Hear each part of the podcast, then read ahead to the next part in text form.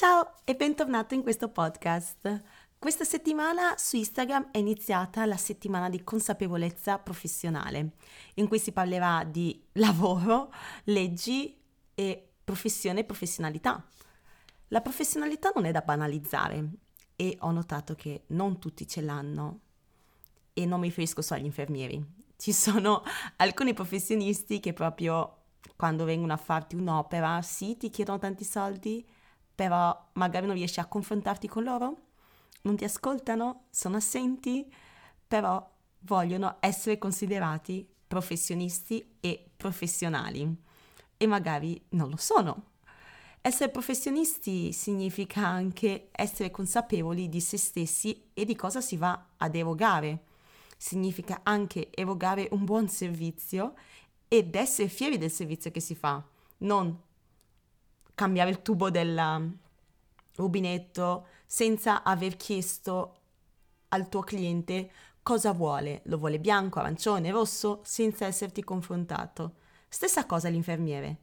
Non puoi andare dal paziente e le devo fare un'iniezione senza spiegare che iniezione, chi l'ha prescritto, chi l'ha prescritto e perché. La professionalità passa anche da questo. Comunque, consapevolezza professionale non è altro che conoscere chi siamo, cosa facciamo e perché lo facciamo. Perché ho scelto di esercitare questa professione e non un'altra? Quale bisogno intendo soddisfare? Qual è la mia mansione? E con mansione non intendo il mansionario. Cosa posso o non posso fare? Quali sono i miei limiti? Qual è la mia mission? Cosa vado a fare e perché lo vado a fare? e non dimentichiamoci la vision, però quella è un'altra cosa. Cosa vorrei? Qual è il mio scopo? Ed eccoci allo scopo di DJ.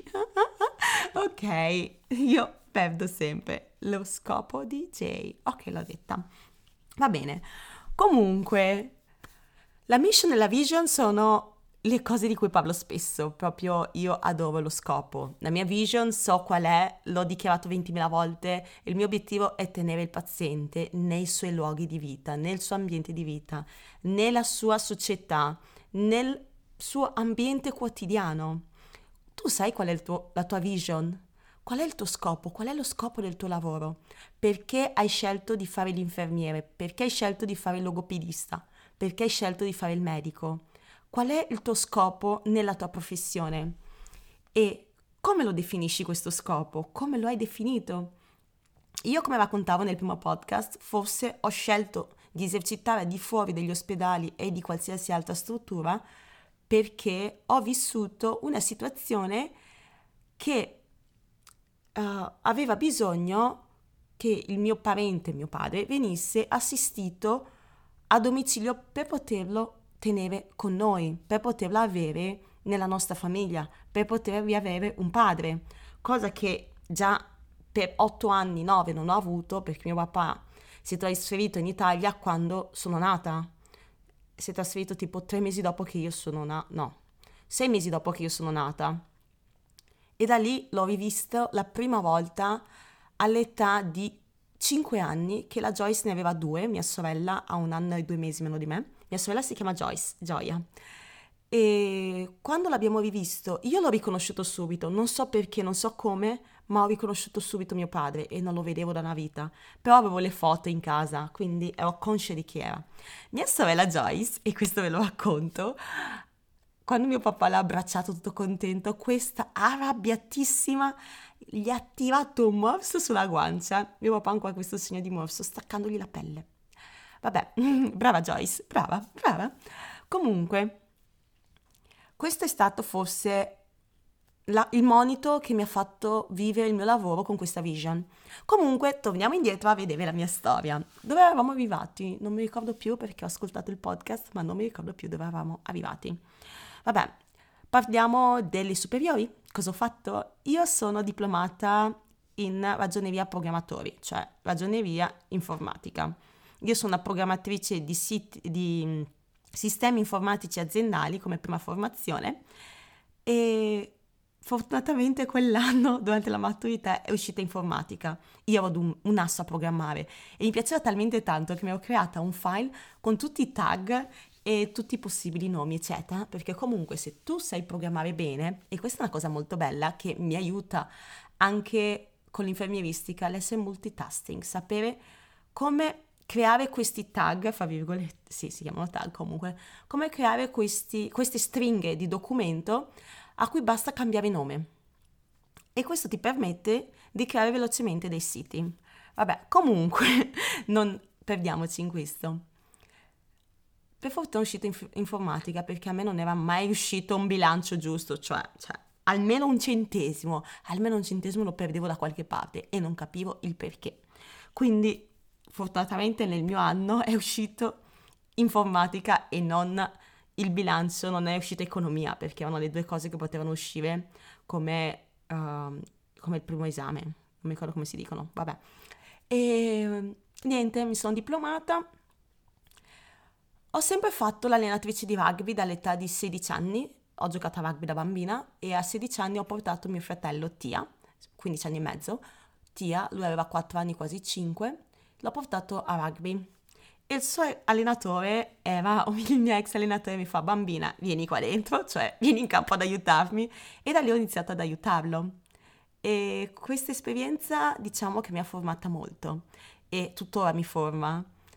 L'anno scorso non ho allenato quest'anno cioè l'anno scorso 2017-2018 non ho allenato. Neanche no 2018-2019 non ho allenato. Invece 2019-2020 arrivata a Milano, prima cosa che ho fatto è stata cercare società di rugby ed andare ad allenare al CUS Milano. Attualmente alleno al CUS Milano ed ho scelto di allenare i migliori, cioè i bimbi di 4-5 anni. Io li adoro e loro mi ricordano gli anziani e i disabili. Imparano subito, si adattano subito, hanno una voglia pazzesca di imparare e di migliorare la loro situazione. Ed è una cosa che adoro dei bambini perché ben formati i bambini conquistano qualsiasi cosa, arrivano a qualsiasi obiettivo. E poi dopo che gli hai dato degli obiettivi non glieli devi più porre te, sono loro a proporti dei nuovi obiettivi, dei nuovi migliora- miglioramenti. Ed è una cosa che stimo ed adoro dei bambini. E quando sono con loro noto anch'io che sto bene, proprio mi fanno star bene. Parleremo pian piano, non oggi ormai, di diario mentale, eh, argomento che ho tirato fuori su Instagram e che vi interessa molto, però restiamo sull'argomento della consapevolezza professionale. Perché ho scelto infermieristica e sto arrivando a questo? Io ho sempre fatto allenatrice di rugby e per questo molti mi hanno sempre detto all'ultimo anno di fac- di, della ragioneria prova fisioterapia, prova fisioterapia. Una mia collega ha tirato fuori infermieristica e io mi sono ricordata del mio passato, mi sono ricordata di quando mi sono fatta male, anzi quando, stata, quando si è scoperto che avevo una displasia congenita dell'anca e quindi sono stata operata ben quattro volte. Mi hanno messo le viti, tol- eh, poi messo a destra, messo a sinistra sei mesi dopo, tolta a destra sei mesi dopo, tolta a sinistra sei mesi dopo. Quindi ho fatto due anni in ospedale e poi tutti i check-up eccetera. Però una cosa mi è rimasta a mente, le infermiere. Però non sono certa che fossero tutte infermiere, perché forse ho confuso la figura dell'OS con l'infermiere anche. Mi ricordo soprattutto il primo intervento, avevo 11 anni e mezzo. La prima notte, la paura e poi il male. Ero ero distrutta quel giorno, mi ricordo. Mi ricordo che piangevo, però non mi ricordo il dolore, so che c'era.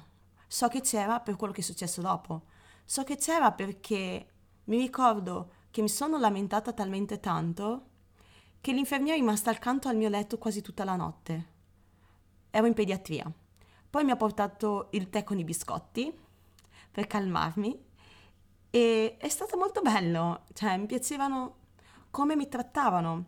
E poi solo perché ero abbastanza grande mi lasciavano andare in questa sala dei giochi dove c'è anche un computer per fare i compiti e mi lasciavano giocare tutto il giorno al computer. Io a casa non avevo un computer, per me era una scoperta, per me era bellissimo. Il computer l'ho sempre avuto solo a scuola e comunque alla normalità in quel periodo, quando avevamo 11 anni noi, non tutti avevano un computer a casa, adesso neanche 5-6 in casa, a casa mia adesso ne abbiamo tipo 4, tra tutti i portatili, perché ogni figlio ha un portatile e poi abbiamo il computer fisso, sì, 4, se conto anche il mio, 5, se conto anche i due tablet, vabbè, oggi tutti hanno un computer, l'abbiamo capito Jen. Ok, e non so, mi è venuto questo flash. E quando mi hanno chiesto cosa avevi fatto poi, ho detto sono incerta fra economia e informatica, ma economia l'ho esclusa. Informatica c'è questa scuola Pordenone proprio di inf- informatica avanzata, però non volevo stare tutta la vita davanti a un computer. Volevo una vita movimentata, un lavoro movimentato a contatto con le persone. Quindi ho detto vorrei provare fisioterapia o infermieristica o anche scienze motorie, non lo so. E durante l'estate, quando ho visto, insomma mi sono documentata un po', ho visto che fisioterapia infermieristica sono dentro le professioni sanitarie e che lo stesso test valeva per entrambi. A Padova, come in altre città, si possono mettere tre scelte Padova ha tante sedi sia di infermieristica che di fisioterapia e poi c'è logopedia, ci sono tantissime professioni sanitarie. Se volete un podcast sulle professioni sanitarie e quali sono, magari ne parliamo, commentate pure. E quindi ho detto vorrei provare queste due scelte. Allora so, ho comprato l'alfa test che mi ha salvata, ho iniziato a fare tantissimi test. Sono stata chiusa abbastanza in casa, ho fatto tantissimi test a casa, fuori, in biblioteca, al mare.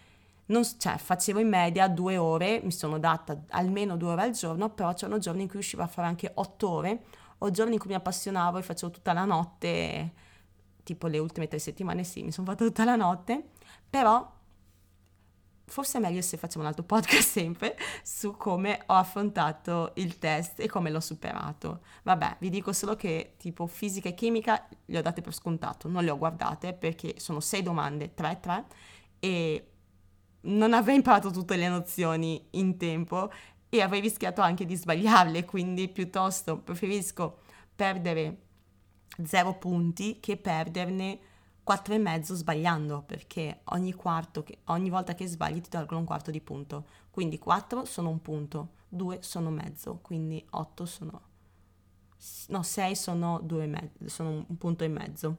Quindi mi sono rifiutata di studiare quella parte.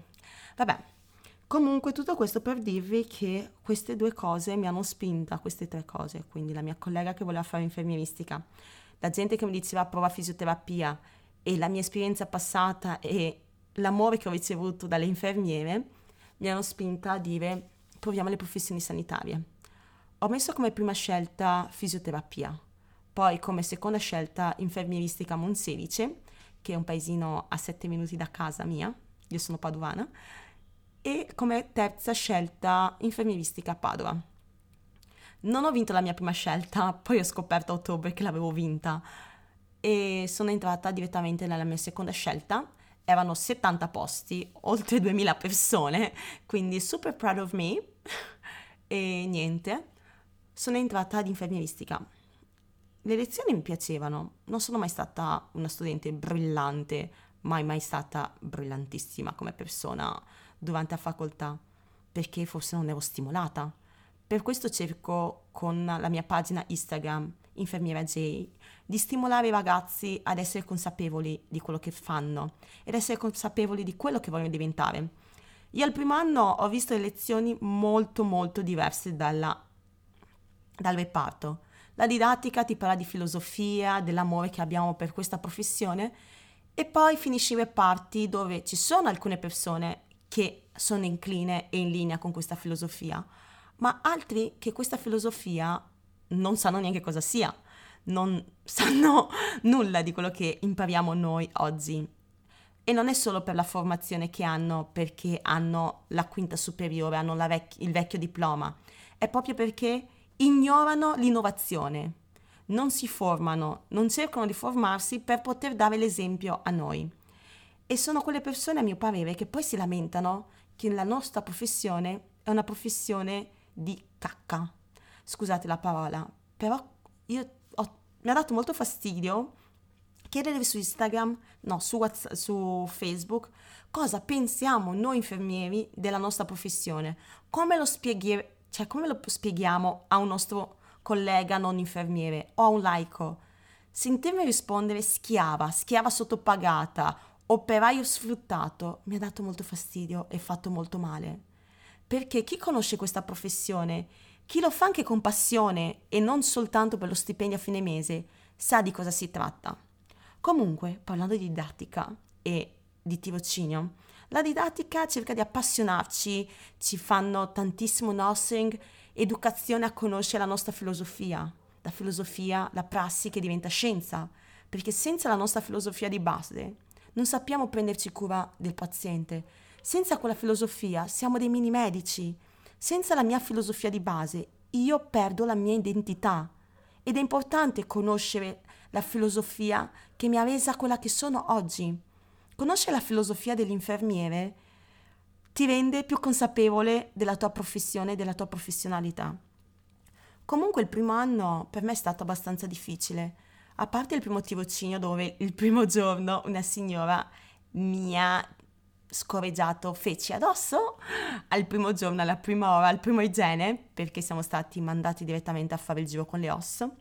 Io non capendo bene la differenza fra OS e infermiere, perché al primo anno sì, ti inculcano filosofia, tante cose, ti insegnano tante cose bellissime, di cui sono pro e proud, sono contenta di sapere, però insegnami anche la differenza fra i professionisti, perché non tutti, e io conosco una mia amica che ha 30 anni, non tutti sanno la differenza fra OS e infermiere.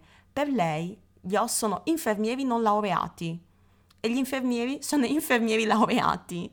E boh, esiste solo un infermiere e non esiste infermiere professionale, professionista, specialista, esiste solo la parola infermiere per descrivere la mia professione.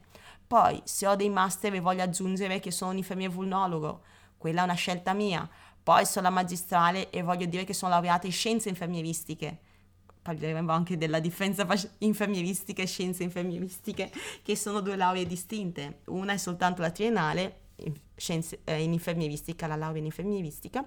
Invece scienze infermieristiche è la laurea magistrale. Parleremo anche di questo con molta calma. Abbiamo già tanti argomenti di cui parlare. I'm proud of this. Oh. Vabbè, comunque mi sento psichiatrica quando inizio a fare questi commentini da sola, però accettatemi come sono, per questo mi amate? Ok, basta Jen. Allora, il primo anno è stato super excited, super bello. Ho conosciuto professionisti che mi hanno fatto appassionare a questo lavoro e al mio futuro ruolo. Ho conosciuto professionisti che mi hanno fatto chiedermi ma chi me lo fa fare? Abbandona se in tempo cambia facoltà. Però grazie a mia mamma che già il primo giorno di tirocinio, quando mi ha defecato addosso quella donna, mi ha fatto capire che ho iniziato una strada e se l'ho iniziato c'è un perché ormai chiudi l'anno e scopri il perché avevi scelto questa cosa. Fortunatamente al fine anno, prima della chiusura del tirocinio, ho conosciuto delle infermiere fantastiche, persone che amano questa professione con la loro anima, nonostante tutto quello che consegue e tutto quello che è. E queste persone mi hanno fatto dire, ok Jen, fai il secondo anno, ce la puoi fare. E al secondo anno ho conosciuto suicidio Marco in terapia intensiva al mio secondo tirocinio. Il primo tirocinio dove l'ho fatto? Mi sembra in geriatria, che ero tornata in geriatria e lì ho capito già meglio il mio ruolo, che era diverso da quello dell'OS e che l'igiene non è una cosa di mia competenza somministrare, cioè la somministrazione non è di mia competenza, è di mia competenza la prescrizione e la vigilanza sull'operatore, anzi sull'operatore sociosanitario che va ad eseguirlo. Quindi anche questa consapevolezza. Molti studenti si arrabbiano quando, del primo anno, studenti del primo anno, precisiamola questa cosa, si arrabbiano quando gli viene richiesto di fare l'igiene e anch'io mi sono arrabbiata molto perché e mi ricordo ancora le parole che, de- che, dissi a mia mamma quando sono rientrata dopo il primo giorno di tirocinio, visto quello che mi era accaduto, arrabbiatissima, proprio le, sputtai addosso tutto quello che avevo dentro. Non è giusto, io non sono in facoltà, non vado all'università per imparare a pulire culo ai vecchi, neanche morta fa una cosa del genere, io domani non mi presento, non fa per me, non sarà mai il mio lavoro del futuro. Però purtroppo i miei genitori mi hanno educata bene. Me l'hanno educata a rispettare chiunque, a rispettare qualsiasi lavoro, qualsiasi mansione. E mia mamma mi ha fatto notare che ormai era troppo tardi cambiare facoltà, ero a gennaio. Perché non andare avanti? Perché non chiudere questo ciclo, ciclo, perché non terminare queste due settimane di tirocinio e lei sapeva benissimo che non avrei mai fatto un passo indietro né avrei abbandonato il tirocinio. Avrei concluso quelle due settimane e poi sarei scappata via, le avevo detto. Lei ha detto intanto concludi queste due settimane, poi vediamo se vuoi tornare in docenza e passare gli esami. Io so che non sono stata splendida in facoltà perché non ero motivata, non ero abbastanza motivata ho iniziato ad avere la motivazione soprattutto al terzo anno. E la motivazione è stato grazie soprattutto al secondo anno, suicidio Marco. ok, suicidio Marco. Io mi ricordo ancora il primo giorno di tirocinio con suicidio Marco. E stavamo facendo un'igiene ad una paziente che è stata, e poi è stata mia paziente del caso clinico, la pancreatite. Se non sapete del caso clinico provate a vedere su Instagram. Ho fatto tutto il caso clinico insieme a una ragazza e poi trovate anche le foto del caso clinico. Era un caso molto complicato, la signora era intubata, tra l'altro avevo, aveva anche il catete di Svargans e quindi c'era molto da fare su quella paziente. E con Suicidio Marco ho capito una cosa, che non è quanto sai o quanto pensi di sapere che ti rende un professionista, è il tuo atteggiamento che ti rende il professionista. Suicidio Marco passava dal parlarmi di tutto di, di, tutti, di, di tutte le valvole cardiache per poi dirmi andiamo a vedere la schiena della paziente. Hai visto questa ferita? Cosa hai notato? E questo mi ha inquietato. Vabbè, comunque durante questa igiene, suicidio Marco dal, nulla, dal nulla, è brutto chiamarlo suicidio Marco. Chiamiamolo la Marco. Marco dal nulla mi fa, perché ho un cuore aritmico, un cuore che non funziona bene. Vi darò una risposta nel prossimo podcast, intanto pensateci e provate a, com- a commentare perché un cuore aritmico è un cuore che non funziona bene? Io ho pensato di tutto, tranne alla risposta esatta, che è molto semplice e banale anche. E quando l'ho scoperto, tipo, ok, grazie Marco, ho capito cos'è il pensiero critico. Vabbè, comunque, finito questa igiene, mi fa cosa ho constatato dal corpo della signora. Ho visto il colore e io ho notato che non mi ricordavo più il colore del corpo della signora, non ho notato delle piaghe che aveva sotto al tallone, non ho visto come era la bocca, ho visto che io ero soltanto lì, arrabbiata per il fatto che stavo facendo un'igiene con un infermiere in una terapia intensiva, dove c'è di tutto, figo, bello, tubi, questo, quell'altro, e lui mi fa fare un'igiene? No, grazie. Io avevo questo in testa, invece di vedere il mio paziente, invece di vedere la persona, invece di vedere una signora con tre figli e un marito preoccupato a casa che lo può vedere massimo 20 minuti al giorno e una alla volta, quindi quei 20 minuti diviso per 4 sono 5 minuti al giorno che possono vedere la madre. E questo mi ha fatto riflettere, mi ha fatto pensare, ma Jen, chi vuoi essere? Pensare ai tubi, ai farmaci, è il ruolo del medico, sì, anche il ruolo dell'infermiere. Però io non devo sapere tutta la, farmacolo- la farmacologia, tutti i farmaci dalla A alla Z, sapere bene qualsiasi azione che hanno su qualsiasi organo, su qualsiasi recettore del corpo. E molti ragazzi si concentrano su questo, dimenticandosi della filosofia di base del proprio lavoro. È giusto conoscere. Tra l'altro Marco, lui sta facendo diversi master e lui posiziona anche i PIC, li posiziona ormai da 4-5 anni e segue tantissimo queste cose e una volta abbiamo fatto un pick insieme, l'ha stitch assistito, l'ho vestito, gli ho passato le cose in modo sterile e si è fidato di me invece di chiamare una collega e quando avevo scritto sul libretto di tirocinio il mio turno normale, lui mi ha detto no, tu devi scrivere che sei rimasta qua fino alle 15 e mezza perché tu eri qua a lavorare e a formarti di più. E alcuni studenti, quando lui ha richiesto di accompagnarlo a fare questa cosa, molti si sono rifiutati perché era fuori dal loro turno. Io sia excited che contenta che lui mi avesse richiesto questa cosa, perché sapevo che non l'ha fatto per sfruttarmi, sapevo che l'ha fatto per formarmi, per farmi capire cos'era ed è stato bellissimo quando mi ha fatto eh, controllare con l'ecografo dov'era. E queste sono piccolezze, sono piccole cose, però che ti formano tantissimo, ti rendono la professionista di oggi. E grazie a Marco ho capito e ho iniziato ad avere consapevolezza di me e del fatto che il mio ruolo non è soltanto fare il mini medico, cioè non prendete questa frase mini medico per una cosa brutta. Io stimo i medici come stimo gli infermieri, come stimo gli os, le donne delle pulizie dell'ospedale, io stimo tutti.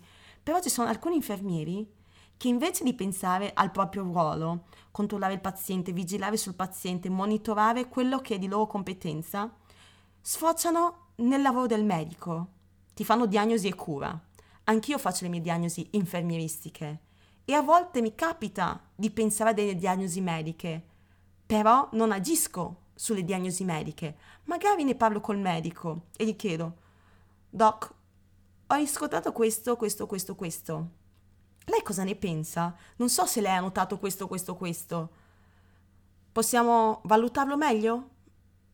Solitamente i medici sono ben contenti quando io gli riferisco queste cose, soprattutto oggi, ma anche prima, perché oggi sul territorio io vedo più cose di loro perché loro hanno talmente tanti pazienti che non li vedono tutti ed avere una professionista nel territorio che gli segnala possibili complicanze del proprio paziente è un valore aggiunto, ma dipende anche come tu glielo segnali questa cosa. Se glielo segnali in modo saccente, che vedendo di essere te il medico di turno, o se glielo segnali come per dire, guardi, io ho queste diagnosi infermieristiche e da queste diagnosi infermieristiche ovviamente emergono delle, delle diagnosi, diagnosi mediche da valutare o delle diagnosi mediche possibili o reali, perché comunque come ci sono le diagnosi infermieristiche possibili o reali, complicanze di rischio o reali, anche nella medicina ci sono. E se tu infermieri le costati, sei obbligato tra l'altro a segnalarle al medico. Però quando tu le costati in modo saccente, pensando di essere te medico e magari dicendo io metterei questo farmaco invece di segnalare dicendo guardi medico c'è questo, questo, questo. Se finché un'idratazione dici la persona mi sembra disidratata, gli facciamo un'idratazione e il medico dice sì sì andiamo giù di fisiologica, tu gli dici però la persona non mangia da una settimana, ogni tanto beve, io aggiungo anche una glucosata, quella è una cosa. Ma se tu di- chiami il medico dicendogli Buongiorno dottore, come sta? Io ho visto la signora così, così, così io le metterei magari a degli edemi, a degli edemi e sai che è ipertesa. Io gli metterei una fisiologica, ma vorrei, vorrei mettergli anche un Lasix. Lei cosa ne pensa? Io così, se fossi io medico, ti dico, eh, tesoro, sì, vabbè, magari ti dico anche procedi, grazie per avermelo segnalato. Però nello stesso caso, come comunico io col mio medico, con i medici nel territorio, perché a volte ho dei pazienti, anzi ho tanti pazienti privati che costato, vedo che sono ipertesi, magari sono disidratati e devo fargli una fisiologica, qualcosa, ma vedo che sono anche dei pazienti eh, che hanno avuto nel passato o recentemente degli edemi alle gambe, che può succedere che camminano meno, eccetera, chiamo il medico chiedendogli, guardi, io ho constatato il rischio di disidratazione, il paziente non beve da giorni, mi riferisce anche la famiglia che non mangia. Facciamo un'idratazione, io visto che non è diabetica opterei anche per una glucosata e il paziente è un po' così, gli, faccio, gli parlo dei parametri, solitamente prendo anche una glicemia quando vorrei fargli una glucosata e riesco a convincere sempre il medico a fare quello che voglio io. ok, non urliamolo troppo questa cosa e comunque se il paziente noto che eh, ha avuto dei problemi di ipertensione e di edemi, eh, di, edemi, in generale, parlo sempre col medico dicendogli ho letto la storia clinica del paziente, ho visto che è stato ricoverato recentemente perché ha avuto degli edemi, per quello ha avuto questa inappetenza, eccetera, Do, da post ricovero ha smesso, vorrebbe aggiungerle in terapia al bisogno dell'ASICS, così se costato qualcosa, dei problemi, questo poteva anche esserci se ha dei problemi, come si dice, dei problemi cardiaci, se la signora sco- soffre di scompenso, classico.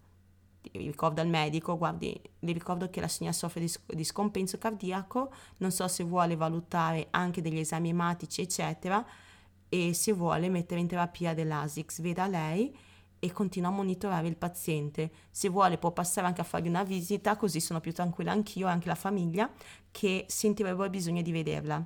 Questa per me è consapevolezza professionale, sapere chi sei e i tuoi limiti. Io non mi permetterei mai di dire a un medico, guardi la signora è scompensata, io andrei di Lasix, guardi la signora è così, io andrei di questo. Piuttosto se vedo che il medico non constata le mie stesse cose, non è incline alla mia stessa idea, gli parlo del fatto che la diagnosi precedente del suo collega riferiva a questo, veda lei cosa vuole fare e segnalo questa cosa nella mia diaria.